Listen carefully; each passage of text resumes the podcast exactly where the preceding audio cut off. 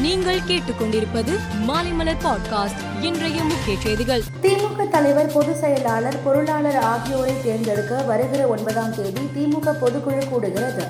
Chennai Kilpauk saint George பள்ளி wings convention சென்டரில் நடைபெறும் இந்த பொதுக்குழு கூட்டத்தில் பங்கேற்க நான்காயிரத்து ஐநூறு பேர் வரை அழைப்பு அனுப்பப்பட்டு வருகிறது. சென்னை மெரினா கடற்கரைக்கு வரும் சுற்றுலா பயணிகளுக்கு இலவசமாக வைஃபை வசதி அளிக்க மாநகராட்சி திட்டமிட்டு உள்ளது மெரினாவிற்கு வரும் பார்வையாளர்களிடம் இருந்து பெறப்பட்ட கோரிக்கையின் அடிப்படையில் இவ்வசதியை வழங்குவது குறித்து ஆலோசித்து வருவதாக மாநகராட்சி கமிஷனர் ககன்தீப் சிங் பேடி தெரிவித்துள்ளார். ஐந்தாயிரத்து எண்ணூறு கோடி ரூபாய் மதிப்பீட்டில் செயல்படுத்தப்படும் சென்னை மதுரவாயில் துறைமுகம் இடையேயான பறக்கும் மேம்பால சாலை திட்டம் இரண்டாயிரத்து இருபத்தி நான்காம் ஆண்டு டிசம்பருக்குள் நிறைவடையும் என்று மத்திய சாலை போக்குவரத்து மற்றும் நெடுஞ்சாலைத்துறை மந்திரி நிதின் கட்கரி தெரிவித்துள்ளார்.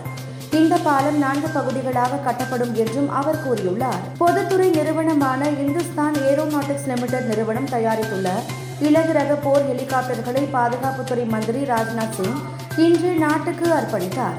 ராஜஸ்தான் மாநிலம் ஜோத்பூரில் நடைபெற்ற நிகழ்ச்சியில் இந்திய விமானப்படையில் இந்த ஹெலிகாப்டர்கள் முறைப்படி சேர்க்கப்பட்டன. கர்நாடக மாநிலத்தில் இந்திய ஒற்றுமை பயண பாத யாத்திரையை மேற்கொண்டு வரும் காங்கிரஸ் முன்னாள் தலைவர் ராகுல் காந்தி நாளை நாளை மறுநாள் இரண்டு நாட்கள் நடைப்பயணத்துக்கு ஓய்வு அளிக்க முடிவு செய்துள்ளார் நாளை ஆயுத பூஜை நாளை மறுநாள் விஜயதசமி என்பதால் இரண்டு நாட்களும் நடைப்பயணத்தை ராகுல் காந்தி நிறுத்தியுள்ளார். ஈரானில் இஜாப் அணிவதற்கு எதிர்ப்பு தெரிவித்து நடைபெற்று வரும் போராட்டத்தில் இதுவரை தொன்னூற்றி இரண்டு பேர் உயிரிழந்து உள்ளதாக ஈரான் மனித உரிமை குழு தெரிவித்துள்ளது. இதில் கடந்த வெள்ளிக்கிழமை மட்டும் ஈரான் ஆப்கானிஸ்தான் மற்றும் பாகிஸ்தான் எல்லையில் நாற்பத்தோரு பேர் கொல்லப்பட்டு உள்ளதாக அந்த குழு தெரிவித்துள்ளது. இந்தியா தென்னாப்பிரிக்கா அணிகளுக்கு இடையே நேற்று நடைபெற்ற இரண்டாவது டி டுவெண்டி போட்டியில் சூரியகுமார் யாதவ் விராட் கோலி ஜோடி பதினான்கு புள்ளி ஐந்து ஏழு ரன் ரேட்டில் நூறு ரன்களை கடந்து புதிய சாதனை படைத்துள்ளது.